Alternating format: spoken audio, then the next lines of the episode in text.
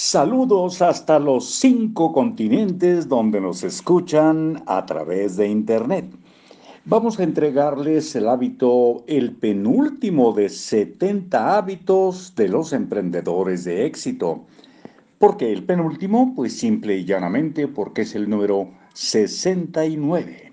El libro es Misión Emprender, autores Sergio Fernández y Raymond Samson.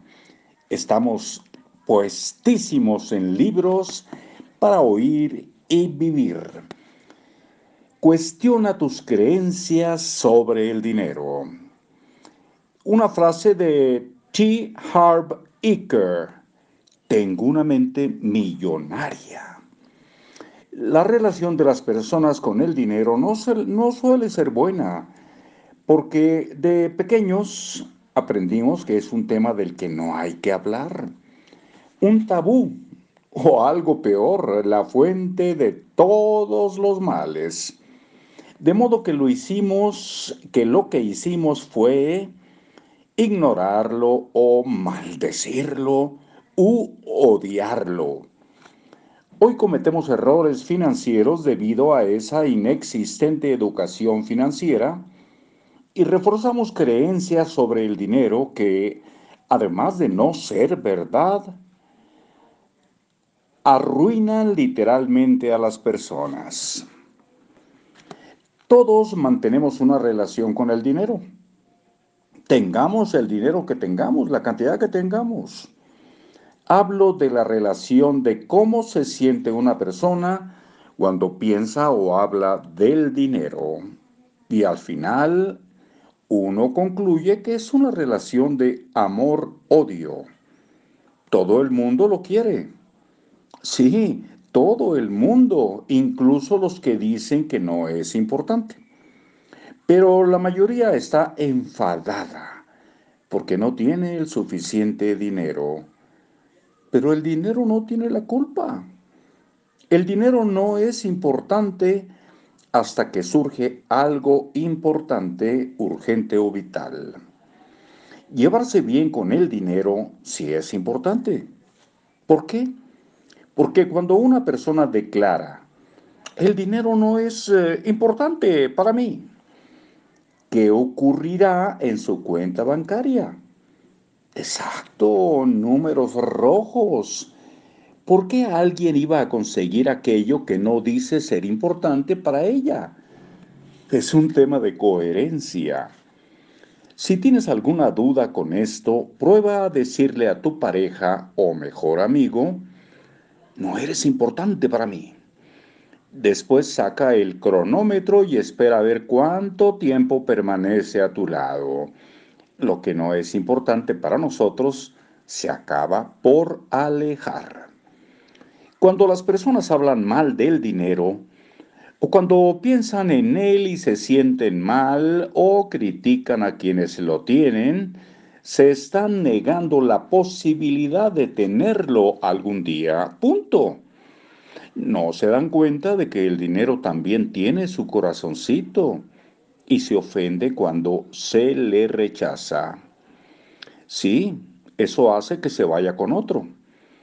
Tal vez es hora de hacer las paces con el dinero, de llevarse bien con él por la cuenta que nos trae. Creemos firmemente que el dinero empieza a hacerse en la mente, en las creencias y desde ahí se refleja en los comportamientos y a través de esto se crean hábitos, los cuales se materializan en el saldo de la cuenta del banco. Los saldos son hábitos cuantificados. Los saldos son hábitos cuantificados. Cada peso que tenemos en el billetero refleja una creencia, un paradigma, una emoción, un hábito, un conocimiento, un talento o habilidad. Y se va o viene por esas razones. La riqueza y la pobreza son dos hábitos. Examinemos algunas de las peores creencias que perjudican la economía de las personas. El dinero es fuente de problemas, es sucio. El dinero te estropea, te hace mala persona y egoísta. No se gana dinero haciendo lo que te gusta. El dinero no te hace feliz. Para que alguien gane dinero, otro ha de perderlo. No es posible tener dinero y ser espiritual o buena persona. Todos los ricos son malas personas o roban. Es obvio que creyendo lo mencionado arriba, uno se siente mal con el dinero. Y cuando uno se enfada con él, ya sabemos, a ver, vuelta a la página, ya sabemos qué ocurrirá. Sí, el dinero se irá a otro lado. Buscará a quien lo quiera y lo trate mejor. Emprendedor, revisa tus creencias con el dinero y haz la colada mental.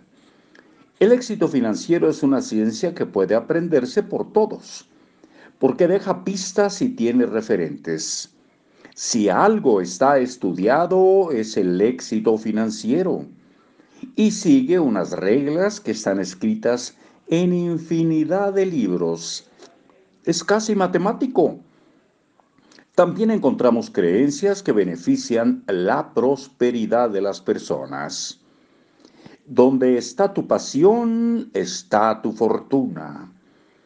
Hay dinero de sobra para todas las personas del planeta.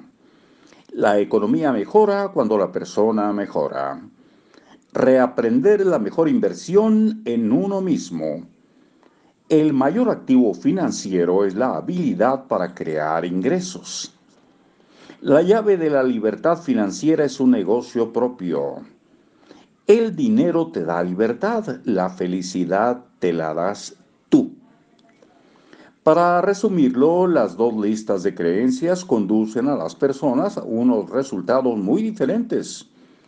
En un caso a la pobreza, en el otro a la riqueza. Y la razón es que la pobreza y la riqueza son dos estados mentales distintos, fruto de las creencias diferentes sobre el dinero. Son hábitos. ¿A cuál te apuntas? Cambia tu mentalidad y cambiará tu cuenta corriente. Los problemas financieros son fruto del divorcio entre valores y dinero. A menudo se oye hablar de estudios con salida, negocios rentables, trabajos seguros. Pero ¿dónde está el corazón? ¿Y la vocación? ¿Qué ha pasado con la pasión? Nos hemos olvidado de vivir por un sueño de la economía, de la ayuda a otros, de la emprendeduría social. Son conceptos útiles y además son rentables. Hemos comprobado que cuando alguien se centra solo en ganar dinero, gana muy poco dinero. Y al revés, cuando alguien se dedica a servir y lo hace bien, le va muy bien con el dinero.